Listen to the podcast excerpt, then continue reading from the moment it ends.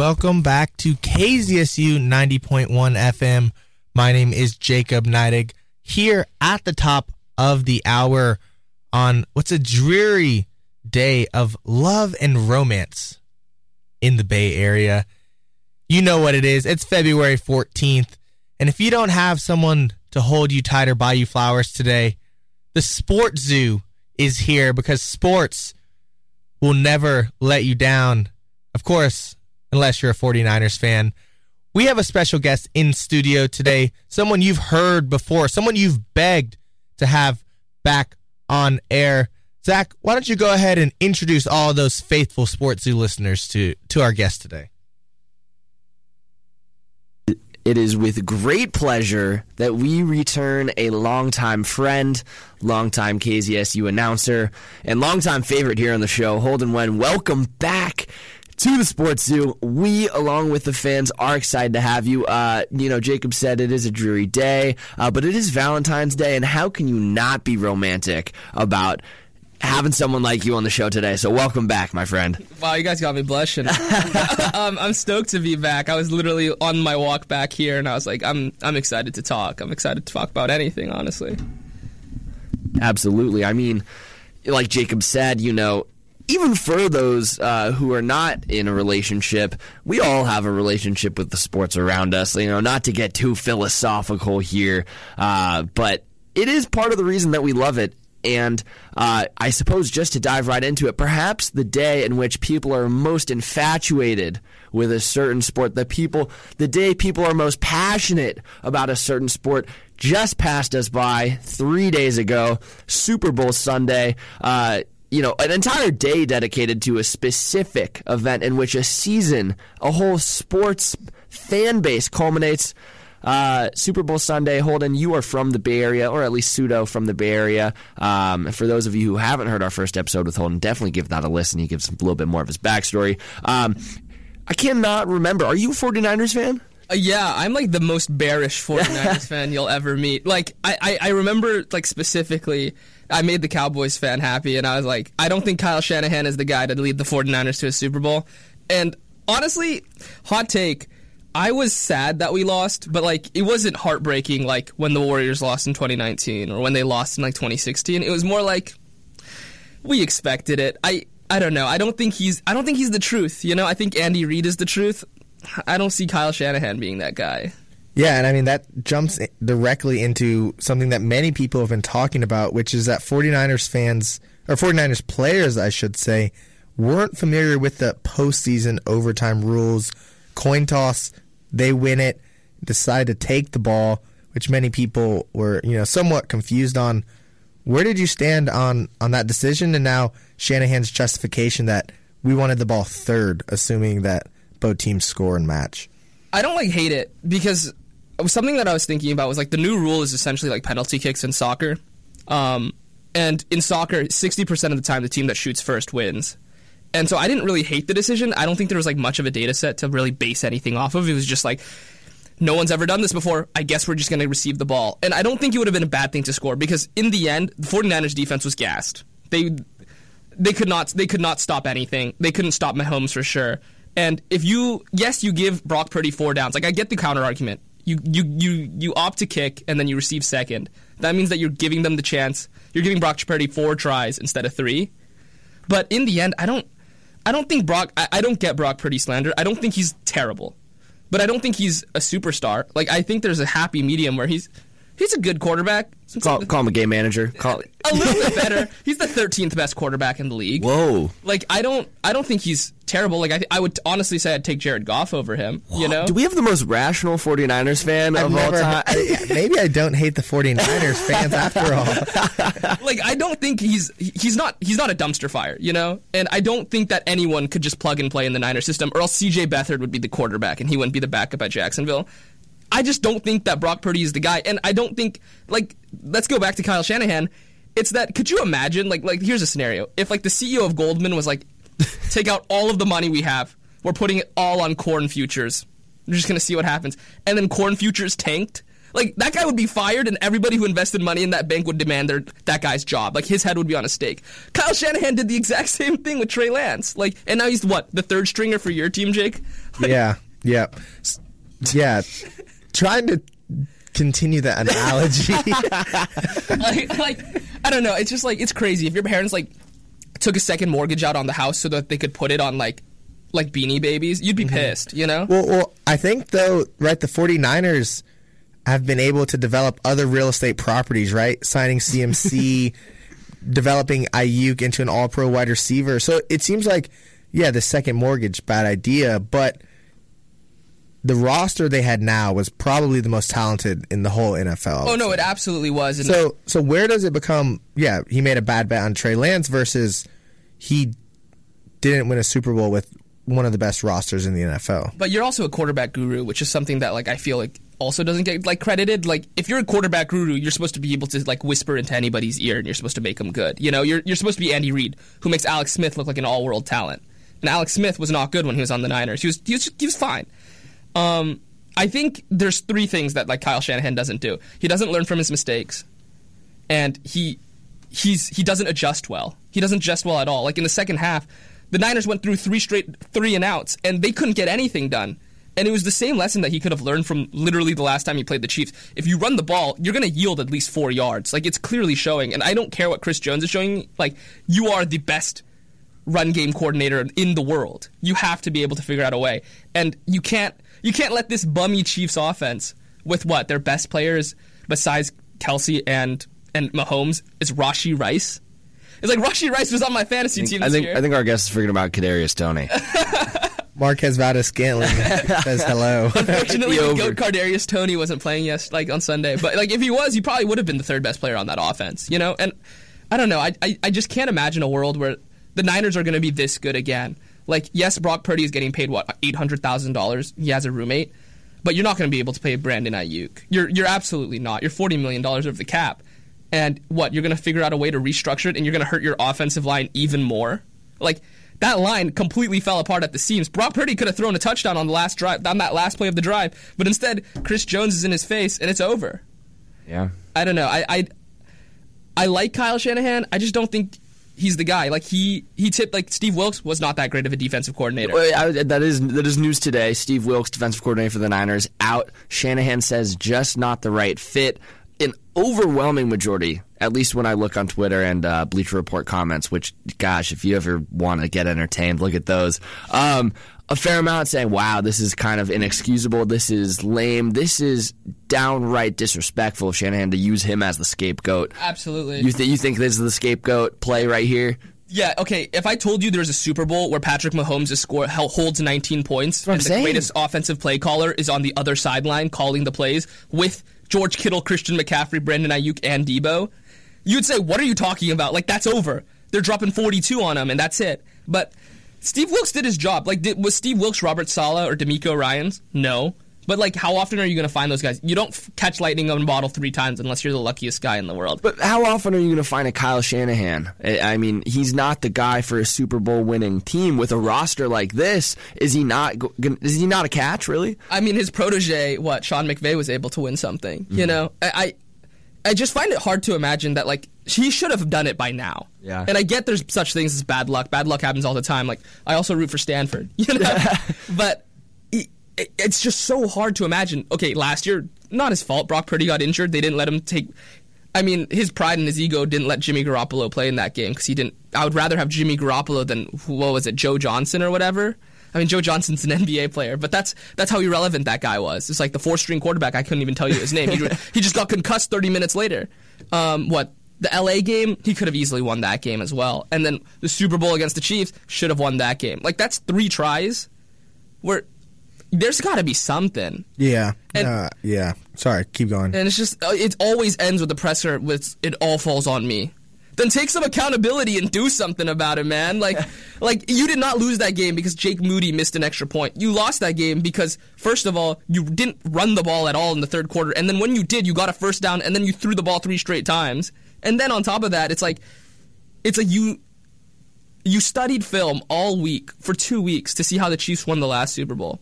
And it was simple. Like I could tell you how they did it like the reason why corn, Corn dog, yeah. why corn dog works is because it exploits a coverage called rock and roll, right? Where if someone comes in motion, the corner doesn't take that man; he just gives it to the linebacker, and the linebacker takes over from there. The minute they saw he, I literally watched this in class because I was so bored. I, I'm sorry. Are, are we gonna name drop that class? I'm sorry, Professor. I could not listen to you for a second more. And so I watched, and he like Andy Reid quadruple checked that they were running that they were running a rock and roll. He quadruple checked, and Kyle Shanahan was like, "No, no way he does it. No way he does it." And I, I mean, in the end, they weren't even gotten the ball third because the clock was what at 10 seconds when he threw the ball, Yeah. and it ended at three. So it wouldn't even have mattered at the end. But I don't know, Kyle Shanahan, not the guy. Yeah, I, th- I think this the Wilks firing is super interesting too because people don't really know that they had a lot of beef throughout the season as well. Shanahan insisted that they run the same defensive scheme as last year, even though it's a brand new defensive coordinator.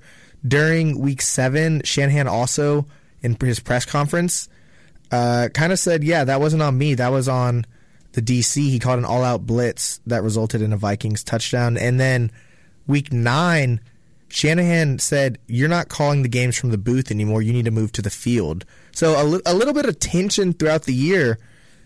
It just seems kind of crazy that first year defensive coordinator doesn't get to run his own scheme. You're like, yeah, you're the reason. You're the person that we're we're like, mo- goodbye. Yeah, and uh, what does Kyle. Shanahan know about running a defense either? Like he just got really lucky that he hired Robert Saleh and DeMeco Ryans, and yeah, Robert Saleh is probably going to be his defensive coordinator in two years when he gets fired from the Jets. But like, Hey, give give Aaron Aaron Rodgers a chance. All right. dude, he's 39 on a new leg. I hope so, but I don't know. I don't.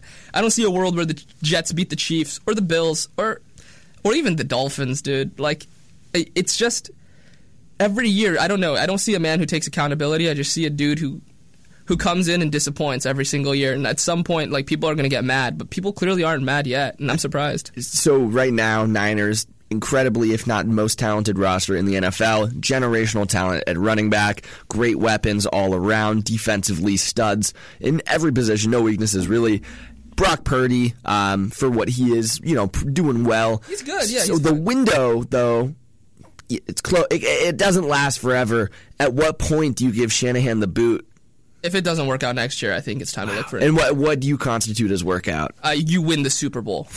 So it's Super Bowl or bust It, next year. it has to be like like here's the thing. If you gave what if honestly if you gave Mike McCarthy the team that Kyle Shanahan had, he probably would have won the Super Seventeen Bowl. and zero and their Super Bowl. Like like I don't think Mike McCarthy is that much better of a coach than Kyle Shanahan. In all honesty, like not to slander your team, like I don't have Can we any beef keep with Dak though. We want Dak, not Purdy. yeah, uh, honestly, but like if you gave going if under you, 500. like if you gave like even Matt Lafleur that team, Oh, uh, Super Bowl. Okay, Dynasty. It would be. It's like like the the line is like Matt Eberflus. You know, like the Matt line is just absolute garbage coaching is what not, isn't going to win you. The Uh, Super Bowl. uh, Like, between us three, who's winning the Super Bowl? Between- throw uh, one of us on the sideline. no, honestly, like I don't. it- yeah, he, he doesn't.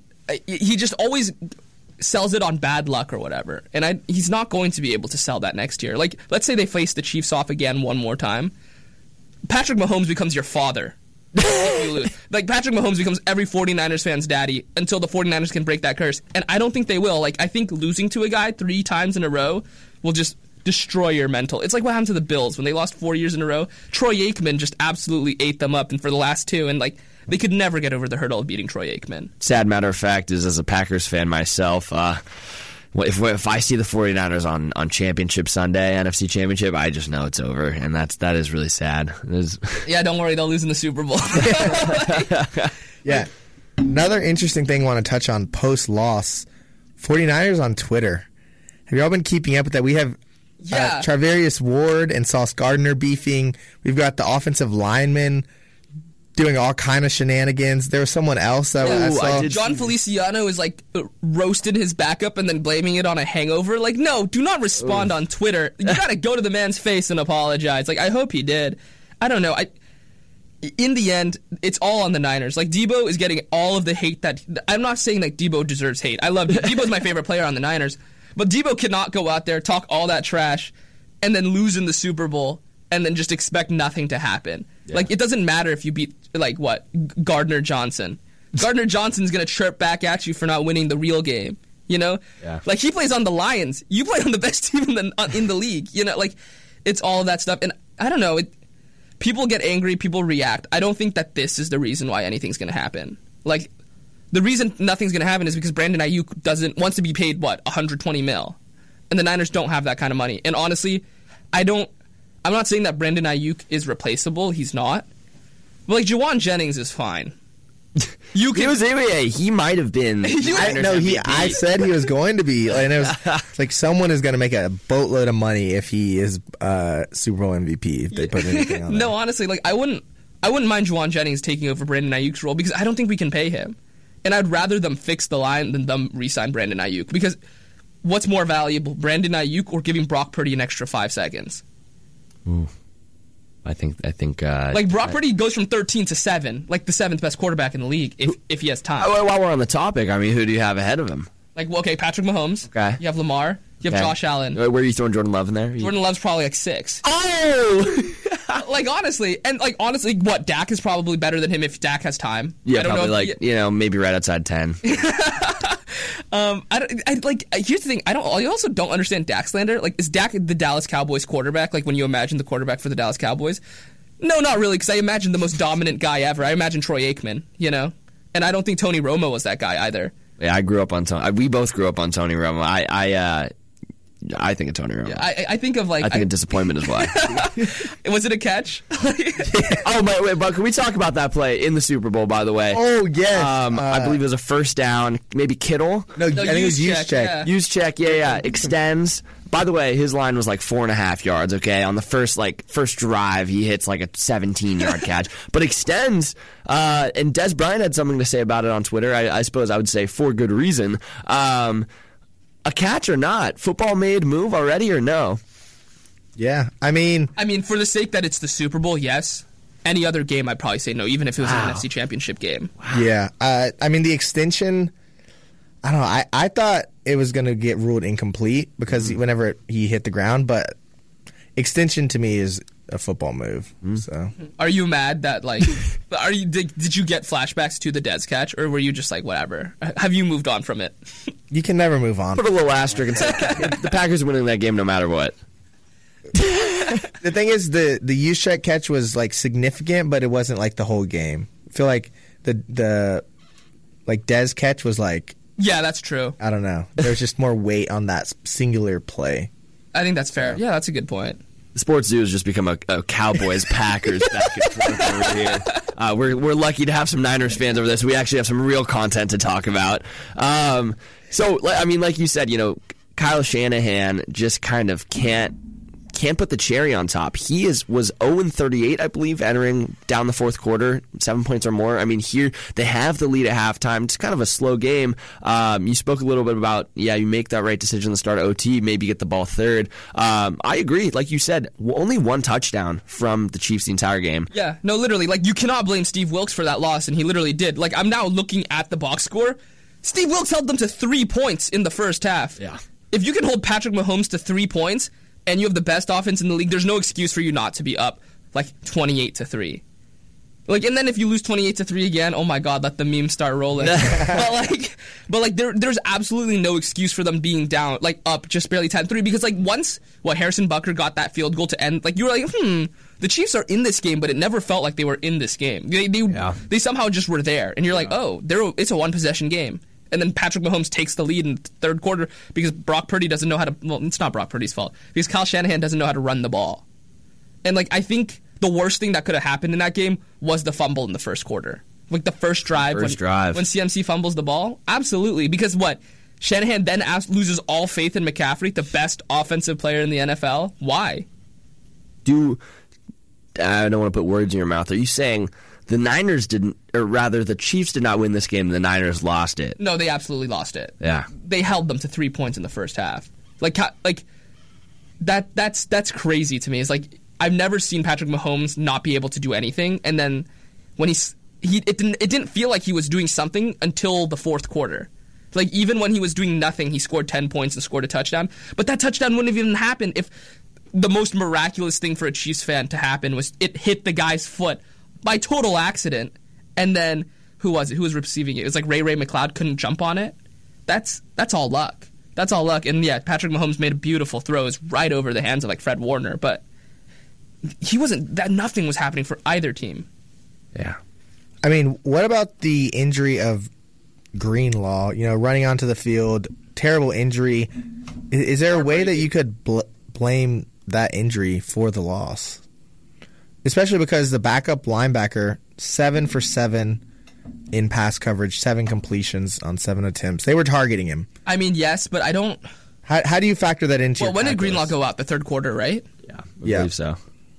That throw is still being a completion from Mahomes. Mahomes isn't going to be scared because one extra guy's on the field. That's what that's what it is. It's like there there's only so many people on this planet who are like born to throw a football. And only one pops up per generation. And unfortunately for us, it is not Jordan Love, it is not Dak Prescott, and it is not Brock Purdy. It's it's Patrick Mahomes for ours. And he's the only person that I would say if he was if he was even Lamar, I'd be like, "Oh yeah, Dre Greenlaw's going to affect the game." Yeah. But Patrick Mahomes just has this way of bending the will of the game and the outcome of the game to just cut. When I imagine like what the Cowboys quarterback would be like, I imagine Patrick Mahomes. In all honesty, It may be in a perfect world, but uh, this one, I don't know. I don't know what you're seeing. So Patrick Mahomes, the goat of our generation, I think pretty clearly now. People trying to come. whoa, whoa, whoa, whoa, whoa, whoa, whoa, Hold up now. Hold up. Okay, Are- are we- is Tom Brady outside of our I, generation? I, to me, they're in different generations. they're in different different But generations. which one is our generation? Like, did we did we not watch Tom Tom Brady win all of those Super Bowls? Did we not he- watch? They went back to back in what 02, 03 or yeah, but I mean, they did they did the same. You know, three Super Bowls in five years, multiple times. Really. Here's what I'll say to you, Zach, is like when your parents talk, well, like when your parents talk about sports, like when they say like, oh yeah, I, I remember when that player played. Was it when they were in their 20s or when they were a kid? Because like now it's gonna be when we're in our 20s that we're gonna be like to our kids, yeah, you guess- think this guy's awful? Wait till you hear about this Patrick Mahomes dude. like this man built, bent the will of the other team and just won. And Yeah. I, I, I think he's our generation. In all honesty, uh, Yeah, yeah, I see that. I see that. I mean, I get both arguments. I don't know. It just depends on when you. Yeah. So the No. the goat of our generation already, Patrick Mahomes. Is, is that a is that a settled debate? Just kind of a consensus take here. Well, I guess right it, now- it does beg a greater question though. Like if I watch football for you know forty years, Yeah. when is our what is the generate? When's your generation? I think our gen like I feel like there's going to be a point where we care about sports less. Like whether we have kids or we're like we have work or whatever. Like there's going to be a point where like we love sports. Like If and we'll you- if always you- love If you're sports. listening to Sports 2, you're on the Sports 2, that, that never, That is never never the you- case. you- No, I, I might have hit that point already, honestly. I'm, like like yeah, like there's going to be a point where we don't like we have other interests that don't necessarily take away from sports but like take away from our attention. Mm-hmm. And like we still have an appreciation, we still love sports like we're talking on here, you know. Um Wait, so what's the age range where you're like, this age of people is this generation? I'd, like, I'd say my like my dad's generation probably saw like I think he stopped caring about football once Tom Brady retired, and he didn't like Tom Brady. no, no, no. Like, I'd say 15 to 35. yeah, like Yeah. the age. So 15 to 35, the players during that 20 year window are. I think your when the players are your age, like when the players are still your age, is when it Okay. stops. Interesting. Gosh, I can't believe those guys are younger than Jacob. I can't. wow. it's uh, it is remarkable though. Uh, Patrick Mahomes, I guess what this is his third ring in five five. Four tries, right? three and four and three and four tries in the Super Bowl, and then six season, three and six seasons. Got you. Okay. That's awful. I hate hearing those words. Yeah. It's gonna be many more. I, as a, a certified uh, Chiefs uh, non-believer, I, I, I might coin that. Uh, who's going to dethrone him? Who number one do you want to see dethrone him? I but want two, the Bills to. Def- Oh yeah. Oh That's yeah. it. That's it. I want Josh Allen to get like.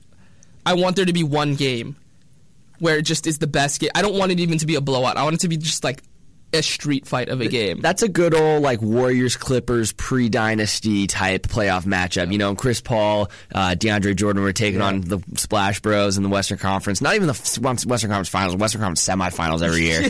uh, that was a back and forth affair you always look to. That I definitely think, yeah, the AFC is where it's at. It's not going to be about who's beating Mahomes in the Super Bowl. It's about who's keeping him out of it. Exactly. It's going to be at Arrowhead. It has to be at Arrowhead. It has to be at Arrowhead, and Josh Allen has to beat them at Arrowhead. Like, yeah, you you clearly showed you couldn't beat him at home, and it doesn't matter where Mahomes is. Mahomes is gonna Mahomes is gonna try to bend the will of the game. It's like Does Josh Allen? Like Josh Allen is the only other quarterback in terms of raw skill and talent that I think could go head to head with Patrick Mahomes. Like, can he kick? Like, can he flick that gear and just go? Okay, it doesn't matter. We're, we're taking this game over. As backwards as it is, I do think yes, Josh Allen is the talent wise the one who stacks up, but we've seen like head to head, that is his kryptonite. Patrick Mahomes is the Josh Allen kryptonite, and for some reason he can't get past it. And as silly as it is, sometimes there just are matchups. Sometimes there are just teams and people that for some reason the psyche doesn't allow you to get past. I don't know if I believe in Josh Allen being that guy. Yeah, it might be Joe Burrow. I think Burrows is maybe, but I, I haven't seen much from Burrow in two years. Yeah, I honestly think it's everybody. Like, there's not a single person that I have faith in to dethrone Mahomes. I think this is really similar to like Brady or Jordan, where it's like the whole league is conspiring, and there's not someone that's like gonna match up. You know, like LeBron, you could say maybe he had even like uh, a little bit of a threat from KD or Kawhi or like Giannis, but like they never are actually LeBron. I think Yeah. it's similar to Mahomes, where no one is actually like even if they beat him once, he doesn't win a Super Bowl. He'll be back the next year. Yeah, it will require like Steph. It would require Steph, and I don't think Steph is a toe to toe better player than LeBron. Like in any way, like and like Steph could not carry a team to the fight. Like here's what I told Yeah. someone: it's like I love Steph. Steph's my favorite player of all time, right? But in that 2019 Finals, Steph was alone, and was he exposed? Not really. He played fine. He played well, but like he didn't do enough to win. But the like the argument would completely 2019, change. the Raptors, the Raptors yeah, series. The the argument would completely change if LeBron was on that team. Like LeBron owned the Raptors. Like, but like that wouldn't even have been the point. You wouldn't have even been scared. You'd have been like, oh, this is going to a game seven, and I don't know who wins in game seven. Like LeBron is going to will this team. Like if even with the Klay Thompson injury, with the KD injury, LeBron would like. And so I think that's just like the difference in talent. Who knows? Who knows? Honestly, I don't see them losing another Super Bowl as long as Andy Reid's the coach too. Like Andy Reid's just a better coach than I'd say. I don't know. I couldn't name you a better NFL coach right now. Like what? Doug Pederson, maybe, but Doug No, Pederson hasn't no, been what, that good in and six Jacksonville, the right? last seven. Oh, I'm thinking of uh, who am I thinking of? Nick Sirianni. Yeah, yeah. No, it's definitely not Nick Sirianni. That And- dude's running a high school offense. he's, he's not good. I was thinking maybe Harbaugh in Baltimore. So I, I was going to say Harbaugh on the Chargers. I'm excited to see what Herbert can do, especially being in the same division. Could you imagine them keeping uh, the Chiefs out of not only, I mean, just just not even giving them home field advantage?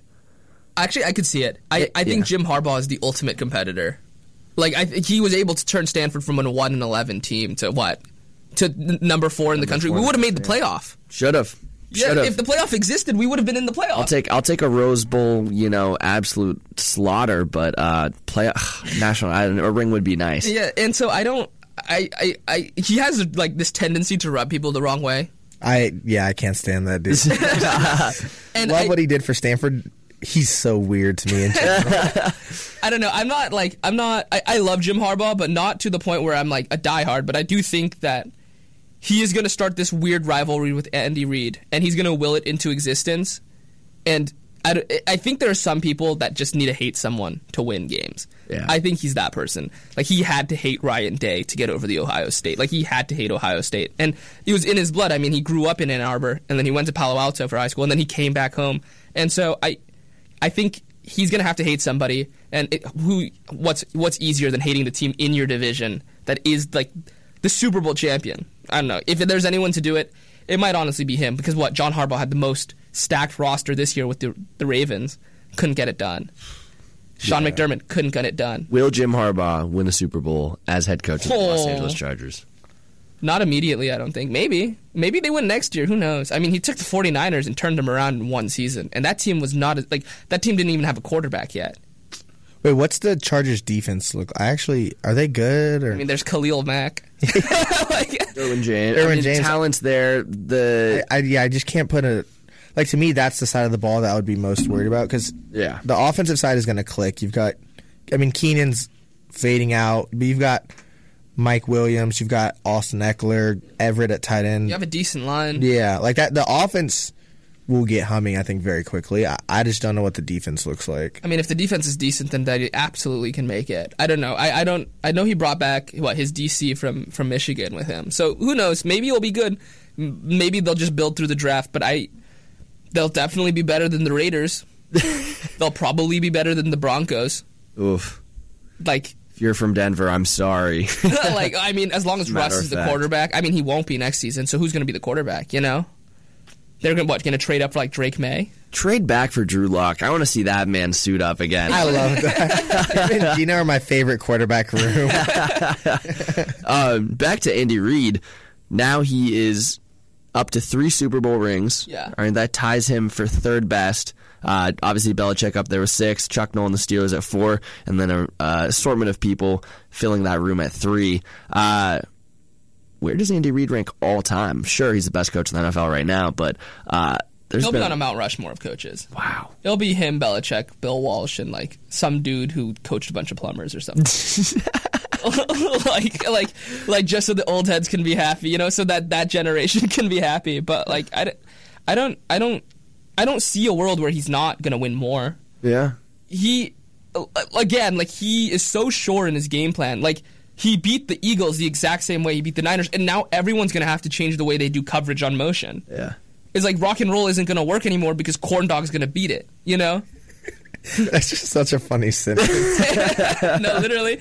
And uh, so I don't. I have no idea. And I, what? Okay, let's say Travis Kelce ages, right? I have no doubt in my mind that Andy Reid will find a replacement to Travis Kelce. It might not be a tight end, but he'll find like, like a, an Isaiah Pacheco. I mean, he found Tyreek Hill. Yeah. You know. Yeah. He found a fourth rounder that just turned into like the best wide receiver. Also, even Rashee Rice, man. Yeah, Rashee Rice is good. So I, I, I have all this faith in him. It, it's only if he wants to keep coaching, and it seems like he does. I mean, why wouldn't you want to coach Patrick Mahomes? Yeah. So he- at, at the end of it, he'll probably have five Super Bowls. I don't know if Mahomes is going to get to seven. I think seven is Seven's a big ask. yeah, it's a huge number. Like I, we talk about six for Michael, and we're like, wow, what a guy. Seven, and and not only that, but Mahomes has to beat seven because he lost to Brady. Yeah.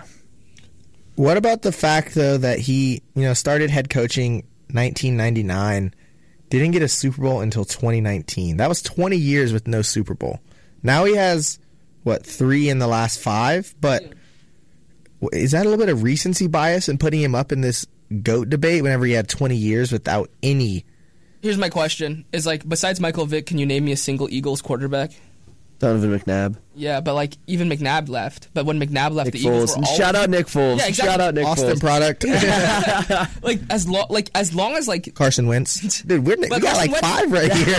no, but Carson Wentz was under Doug Pederson, right? So like in all of that time, like I remember like there was something like about my childhood where the Eagles were never out of anything.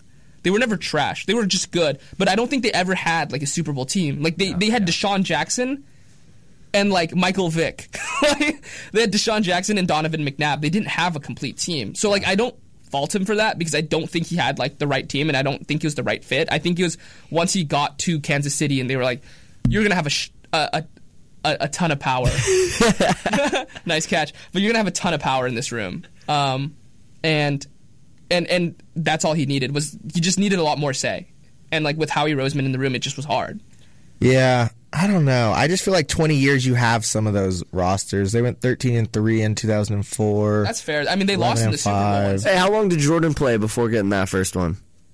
You know? Yeah, it's like what he started in '83. He didn't play 20 years. That's funny. no, I, I think Andy Reid is definitely great coach. I just think it's it's still a little early to put him in the goat debate, especially whenever he's kind of. I don't know whether I can separate him from Patrick Mahomes yet, given that he was didn't win any really before Patrick, and now Patrick comes along. Like to me, it's the same old Belichick Brady. like yeah, where yeah. do you? So is that how you would rank like Steve Kerr then? Yeah, I think Steve Kerr just got lucky by having the greatest shooter of all time. We have begun to see uh, perhaps the fall of Steve Kerr. I mean, look at that. look at the cum bucket, Jonathan Kuminga. But let's talk about that though. I don't. I don't hate how Steve Kerr developed Jonathan Kuminga though. Like I, that might be another hot take I have as a Warriors fan. But like, l- let's look at Jordan Poole. When Jordan Poole came into the league, complete trash. Oh, t- I remember people coming for his head. Fre- uh, ju- what? Not freshman. Uh, rookie season. He was absolutely terrible. And what did Steve Kerr like? Steve Kerr was like, "You're a role player. Yeah, yeah. go be a role player." Like Steve Kerr does not want you to think that you're a star and give you the ball in your hands. Like even if you have the capability of scoring, that's not the point. Like he needs you to understand how the spacing on the floor works by being a role player before he he integrates you into the system as like a contributor. And it's not until he's absolutely desperate that he does. Like he needed a backup guard. And so he had to trust Jordan Poole. Like, he didn't have a choice. I, I do agree with that if you take the context out. However, uh, Kuminga was drafted to be the future. Kuminga was drafted to be the post Curry, uh, post Klay, post Dre guy to lead this team. And you know that's not to say being a role player a few years won't allow you to develop that. Uh, but if that's the ultimate goal, you have that long term vision. I think let him run with the second unit and be that guy on the second unit. I guess my question is like when you would watch him play defense though, he'd get lost a lot. Yeah. Like it would be hard to I mean, watch. he was 90, he's younger than you and I are. Right no, he multiple literally, years. Yeah, he literally is, which is a crazy thought, and and I think that's just a liability. Is like even if you like what he never played college basketball, so he didn't have that level of development. He was just dominating high schoolers. Yeah. And I don't think dominating high schoolers, like we've heard of LeBron, we've heard of Kobe, we've heard of Dwight Howard, we've heard of like how many Udonis Haslem. Y- Yeah, Udonis Haslem. Like how many Oh. out of high school players actually made it in the NBA? Like made it like to have more than a ten year career. Yeah. And I don't. Smith. Yeah, and like I don't know if he had the skills. Like he was super raw. I don't know if he had the skills to to No, really. no, no. He was at, he was the epitome of a raw prospect with great physical t- tools that couldn't do J, you know, not couldn't do anything with the ball in his hands other than just go smash, dunk it, call him Hulk. Just like slash, yeah, just slash the basket. We'll figure everything else out later. And so I don't know. I I don't know. I'm not. I'm not. I'm not anti Steve Kerr's like development of Jonathan Kuminga. I just think he had to figure something out that like worked with the timeline too, because it, you can't just give him like mid rotation players and expect mm-hmm. him to figure out a way to be a good basketball player. You had to have Draymond on the floor with him. Yeah. But Draymond has to be on the floor with Steph. And so I think like bringing in CP3 was really good for his development as well because like having someone just to tell him where to be and just really get the most out of him. Like CP3's been out for most of this run that he's been super good. Honestly, all of it. But just having him on the bench and being like, "Hey, no, don't do that. Do this. Do this. Do this." I think that's that's probably gone more into like Kuminga's development. And Yeah. then in terms of Steve Kerr, I don't know. I think I think people it's like too easy to discredit coaches, you know? Yeah. Oh, I was about to say we have to discredit coaches more, or, or I guess being able to disentangle GMs and coaches to me is a lot harder because right, Steve Kerr, I would put him as a, I would say he's a great coach, but if Bob Myers, former Warriors of the GM, or even Dunleavy Jr., current GM, like if they don't put put together this roster, like it's not the coach isn't doing a ton with the roster in various organizations, so it's kind of hard for me to say like unless you're coming up with a new scheme like Phil Jackson coming up with a new offense, Popovich switching like offenses every 4 years whenever they bring in new players. Like that to me where you're innovating is where you can draw a distinction, but it's hard for me to say like yeah, what was Steve Kerr doing and what was just like this front office was cracked and got really lucky with a couple of goaded players. I mean, like I think he got the most out of read and react. Like everyone was just moving. Like the ball never stopped moving. Yeah. Like like yeah, yeah. We, we meme about like a Steph relocation three, but like that that like that and with like Klay's relocation threes or Klay's off the dribble. Like like I mean, it wasn't even off the dribble. It was one dribble and up. Like I think that changed. Like I think that Yeah. was a new style of basketball. I don't. I think yeah, but uh, to say that he would be able to do it again, who knows? I don't think he's a development coach. Like I think if the Warriors don't win and like Steph ages out and Kuminga isn't the player that we thought he is, which is honestly a possibility, Steve Kerr's not going to be the coach. I, I think that's the key. Is is in many cases, specifically this Warriors one, it's the front office's job to kind of build out the pieces, provide the let's say it's a Lego set, provide the pieces, provide uh, the foundation. It's up to the coach to piece it together and make it function. Um, you know, you, you can't have a successful team. You can't have a successful organization without what the GM provides you, and it is a, it is a symbiotic relationship, really. Uh, but you know, Bob Myers, obviously one of the greatest GMs in our era. Uh, Steve Kerr, which is we still haven't figured out. 15 to 35. I- Yeah, all right. Yes. yeah, and I mean the other thing is you just have managing personalities is something that we have no clue how players do, right? Like Yeah. Travis Kelce yelling in your ear. Oof. Andy Reid handles that like a champ. Yeah, Draymond honestly- punching somebody. Could you imagine if they lost? Oh imagine yeah, if they benched him. Could you imagine if they benched him after that? You know? Yeah. No, it, it's like even Belichick managing Tom Brady and all the crazy stuff that he would say to wide receivers. There's we we can't judge that, which makes it so hard. I feel like to give coaches proper credit to because yeah, especially with Draymond on your team, dude. Steve and Steve and all the rest of the Warrior staff have their hands full. Like, yeah, if there was an Olympic team coach, it'd have to be Steve Kerr. Like, like he is the Olympic team coach, and I don't think the Olympic team coach is about like X's and O's. It's literally about managing personalities. Yeah. It's just like let's Yeah. make everyone happy. How? And Steve Steve's great at that because he was a player, because he was a role player for Yeah. perhaps the fiercest, uh, you know, personalities in all of basketball. He got punched in the face by Michael Jordan during practice. He was dealing with Dennis Rodman going to Vegas in the middle of the season. You know, like you've seen this. He, anything that comes today, as crazy as kids are, as wild as social media makes us go, Steve Kerr has seen something worse. Yeah, honestly, I don't know. I, I really like Steve Kerr. Maybe it's because I, I maybe it's because I'm a Warriors fan and I love coaches and like Yeah. like their like their approaches to each team. But I don't know. He's the one who's yielded the most success to me in all the teams I've watched. So I have to like have some like some praise for him. Yeah, I mean, y- y- you know, part of part of that process is just kind of control and establishing some semblance of presence, not only in the locker room but in the entire organization. Um, and just to kind of bring this full circle, think about Andy Reid and Bill Belichick. Uh, Belichick is out of a job, and he will be for at least one more year. And a large reason cited for that is that he wants total football operations control. Uh, for you as a head coach, or you're looking at head coaches, is that something that they should have? Give it to him. I mean, like I don't think every coach. Like eh, uh, here's the thing. I don't think Caleb Williams has the right to demand anything. Yeah. He hasn't played a single down of NFL football. And just because you're the proposed first overall pick, like that's fine. I'll go with Drake Maye. Save me the headache. You know, like I, I would rather have like Drake Maye, who's who's good, who's would be the first overall pick in another draft, minus the headache, minus the headache of his dad always complaining about like Caleb wants this, Caleb wants that, and him being like, I don't really want to play for the Bears. Like go draft Drake Maye, trade back. Honestly, go get some, go get some return. Go build your line out. like go get DJ yeah. If Moore Justin Fields had time, it would be a completely different Bears team. No, it really would be. So I I- like I don't like I don't believe in that. Like if you're an unproven head coach, or even if you've won one Super Bowl, the guy's won five or six. He's won six, Six. and he did it his way. And like people are gonna say, like people are gonna say right now that it's all because of Tom. Like this is his. ch- Like he also wants now the chance to prove himself that I Tom was not was not my system. Like like Tom was in my system. He was not his own. He brought that system to Tampa. Yeah. Because like the the flip, the script is going to flip the minute like if he wins another one. And I don't, I don't I understand. don't know if he will though. He, I mean, he, his t- his clock is ticking. no, it absolutely is. I don't know if he'll win one either. But like if it were to happen, it totally would work. and I think yeah. like you would totally flip the script. And I think if you are the Cleveland Browns, like why not? Mm. You know, like Kevin Stefanski's a fine coach. But you know what you are? You are the Browns. It takes a special someone to get like if Belichick won with the Browns. You can't tell me that that wouldn't make you go, hmm, maybe it was, maybe Tom brought the system to Tampa. Yeah. You know, like I think that's how I look at it. So give him all the control he wants. Like I, I wouldn't want to work with him, like personally. But like if I was the owner, I don't really have that much say in the team. I just write the checks, right?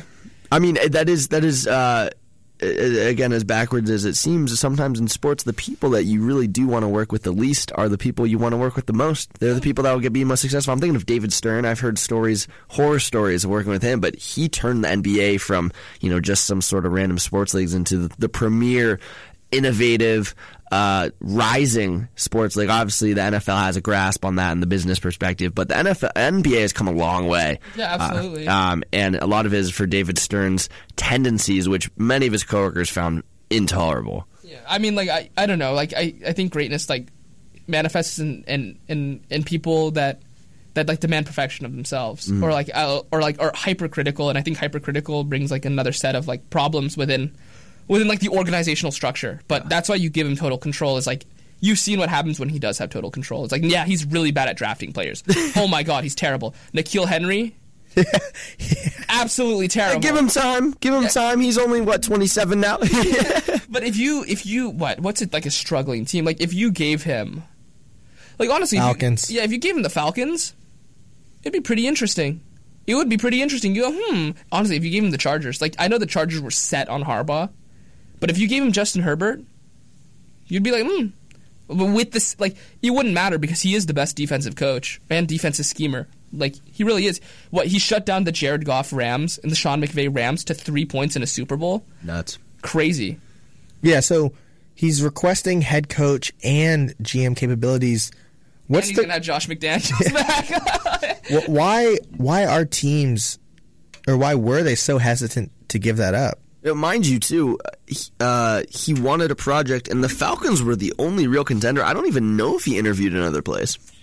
I don't. I don't know why. Like I, I Like what what are they thinking in the the front office of those teams? You hear that greatest coach of all time, but he needs to be the GM and the coach. I think the owners are also control freaks. Yeah. Like the owners to be that rich, like they, they, they had to be like unscrupulous in business or something, or like whatever field they dominated in, unless they inherited the money, which I don't know that many owners that did.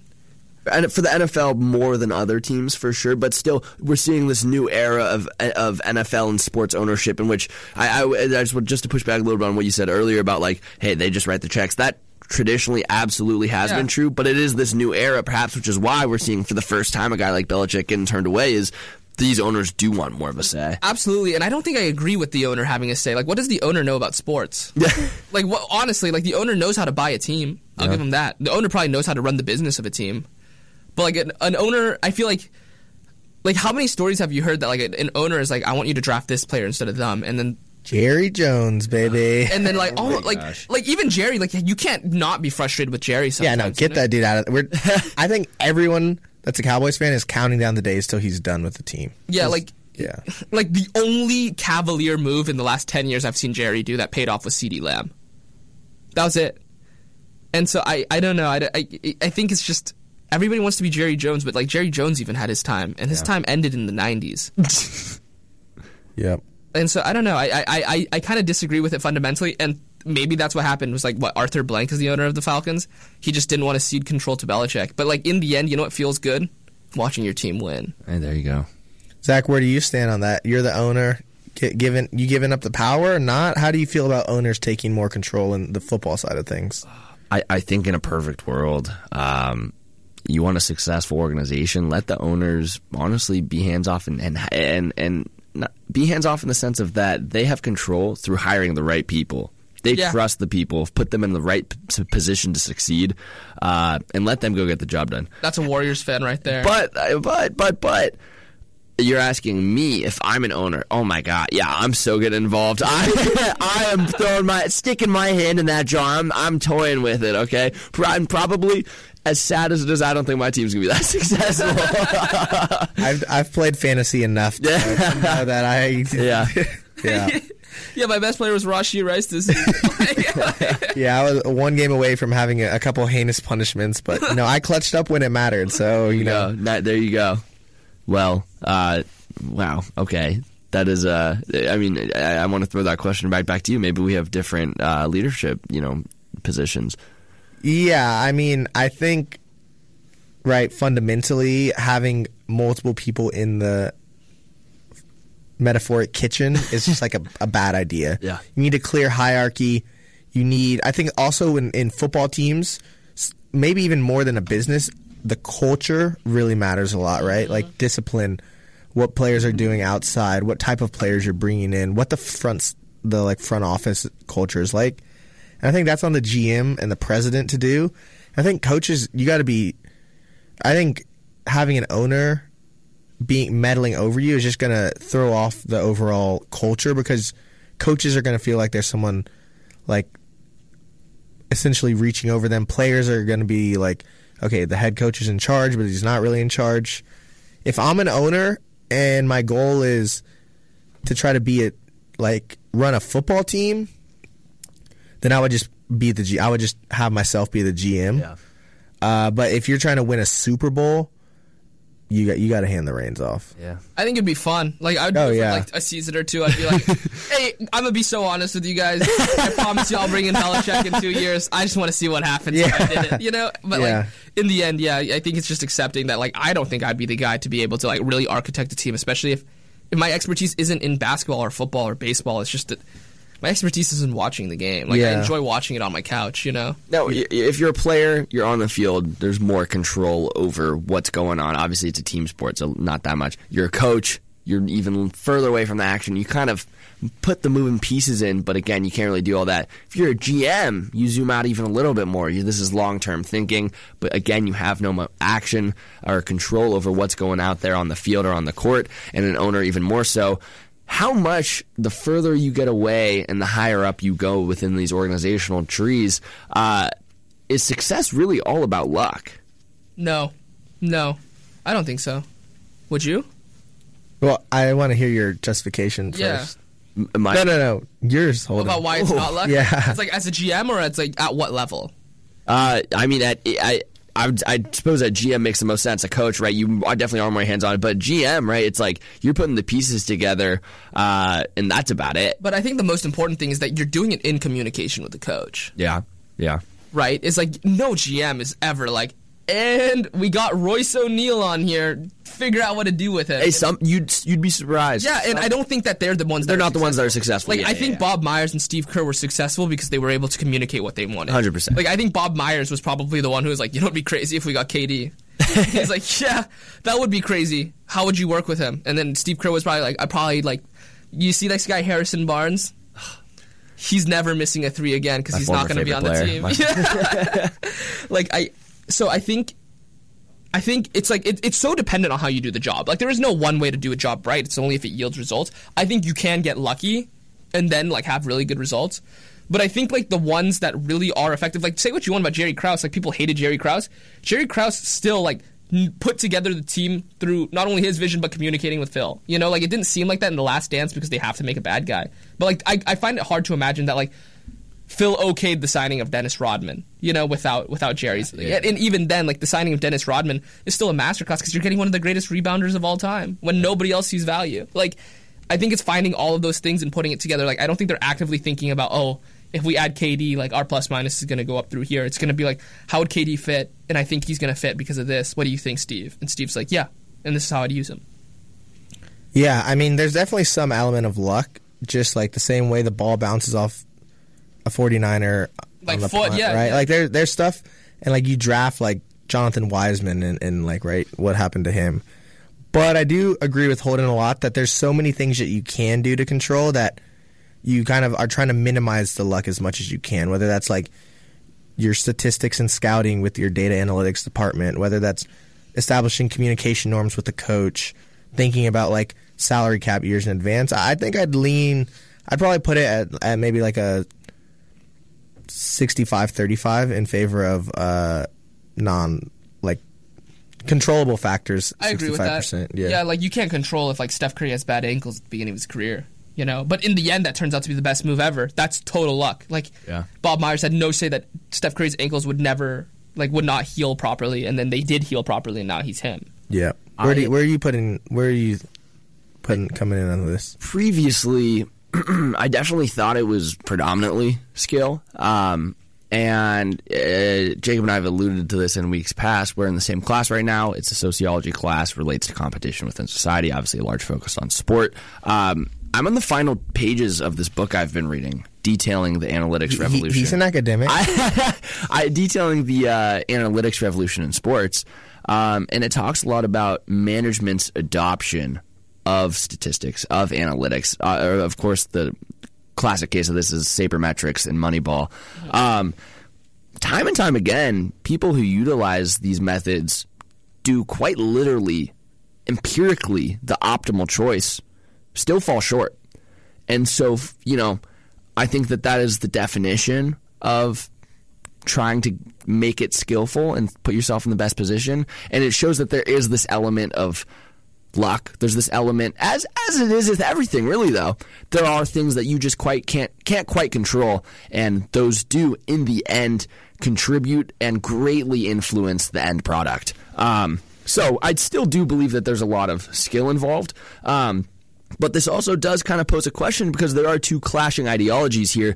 Those kind of the traditionalists who operate off gut feel, instinct, people who have seen the game so much and they can you know say hey that's going to be a good player. This is going to be a good team. Whether that's through scouting whether that's a GM whether that's a coach trying to run a system or trying to drop some plays namely like a two pointer right? Less expected points per possession something like that. Mm-hmm. Versus the other school of thought the geeks the analytics, the mathematicians who are optimizing. This is why we see astronomically high three point shots in the NBA nowadays. Where do you guys stand on uh, what, what you subscribe to, as well as what you think is a recipe for success? Yeah, I mean, th- I think the tough part is it's really sport dependent in my mind because in baseball, right, you're playing 100, 100 and whatever games, 62 games. But in football, you're playing 17, 18 games. Yeah. And so you have way more opportunities in, in baseball to trust the process. Yeah, your And- data set's gonna just be way bigger. Right, and so some of the like nuances of random chance events that are are less probable are going to be able. You're going to exercise those out of the data set. Something like going for it on fourth down. I I like analytics, but I trust coaches more. Like I I do think okay, we have a read on fourth and they're giving us this look in in whatever. So I kind of stray from it in more specific decision makings. Um, probably a little bit more than what the analytics would, would suggest that you do. Yeah. I agree. I wholeheartedly agree. It's like every single play is so context dependent that like yeah, normally like yeah, corner three is probably the most highly probable shot, right? But like if the zone like forces a double team in the corner, you would never tell like Steph, even Steph. Just chuck it. yeah, just, whatever, man. Like that's analytics said so. And so I think like you have to trust your coach to some degree of like, okay, he's gonna get it right. Like like or, or like they're gonna get it right. And I don't know. I I I believe in analytics. I'm like not one of those analytics skeptics. Like I think it people wouldn't use it if they didn't work. Yeah. It's not like voodoo magic, but it's definitely there are coaches that live like like even in baseball there are coaches that live with it like it's the holy grail. They're going to live and die by it. Like the like the Rays The pool, yeah, like yeah. the Rays would have won the World Series if they didn't live and die by analytics. You know, I I don't think it's like the three where you live by the three, you die by the three. Because in the end, the manager can just go, "We're not doing that." I know what it says, but I have a feel for this game right now, and I'm like part of it, and like the computer doesn't. yeah. The other thing I have a hard time with is like in-game things that happen, right? Like if all five of your linemen somehow all tear their ACLs, the analytics are still going to say go for it, right? But like now you have five backup linemen, like right injuries, off in-game injuries. I don't know, random stuff like that. I'm like, eh, The numbers don't know context. right, yeah. Yeah. But I, I agree with Holden. I'm a big analytics people a guy and just like think the games should be more revolutionized towards data focused approaches. But I don't want that to be the final decision. yeah, I guess that's yeah. I want the coach to consider it. Yeah, yeah, Factor not complete uh, control. Well, Daryl Morey, stay away from these guys, but the rest of the NBA, you know, maybe maybe you have some uh, good leads in these two over I mean, here. like even then, like Daryl Morey, like what he was almost right. Like in 2018, Yeah. He was what one terrible three point showing away from doing it. What they missed like 22 threes. Like even then, like where was that in the data set? Like the probability was probably low, but it was still possible in analytics. it was the make up for that. optimal choice. Yeah, and like what if you're Mark, Mike D'Antoni, like any coach would have been like, okay, guys, we got to shoot layups. Like we had at least have, like, the margin close, you know? Like Yeah, like even unless you're wide open and you have just all day, don't shoot it. Yeah. And like I feel like yeah, if you're forcing your players to shoot shots that they just don't see falling, that also hits them. You know, like there's a lot to a game that that just numbers like I, I don't know. Analytics are beautiful, but it's not. It's not. It's not as beautiful as the game. yeah. So kind of moving past the numbers and back here onto the farm in our last minute or two. Want to go around, touch on a few different teams. First off, Stanford baseball team and softball team. Softball kicked off against SDSU with a 3 0 victory. They're coming off a really successful season. Meanwhile, the baseball team has their opening series at home Friday, Saturday, and Sunday. Huge shout out to those two programs. Holden any programs that you've been following lately that are in the in the news these days? Congratulations to Coach Tara. I mean, I'm what three weeks late now, but I, I wasn't on the sports zoo then, so I'll just say now. Congrats, congrats, Coach. I mean that that's that's truly the goat, right? Absolutely. Stanford women's basketball at number six in the nation and currently had two wins. Men's basketball with a huge win against USC. They fell to UCLA, but set a program record with 19 made three pointers. That game was absolutely insane against Bronny. And LeBron wasn't even there. And LeBron wasn't even there to see it. Next up, we have the number 17 ranked Stanford men's tennis team. They're three and three overall on the season. Currently doing doing their work over there at, at Taube Center. We have Squash, who claimed the Mid Atlantic Conference Championship, Come on. topping number five Virginia seven to two. This is our first ever Gainer Cup. First ever. We just joined the MASC, which I don't know what that stands for. Mid Atlantic Sports Conference. Squash conference, actually. Oh. but we won it. We came in, we took it, and that's what we do. And with that, I'll throw it over to Zach to close us on out. Well, it is Wednesday, four to five window. You know what that means? It's the Sports Zoo. Joining us today was Holden Nguyen, again, one of our absolute favorites to have on the show. We hope you enjoyed our conversation about the Super Bowl, uh, legacy, analytics, and of course, your Stanford sports. My name is Zach Zaffron, joined by my co host, Jacob Neidig, and of course, Holden on Happy Valentine's Day. Stay safe in the rain, and of course, wear red, stay late, go card.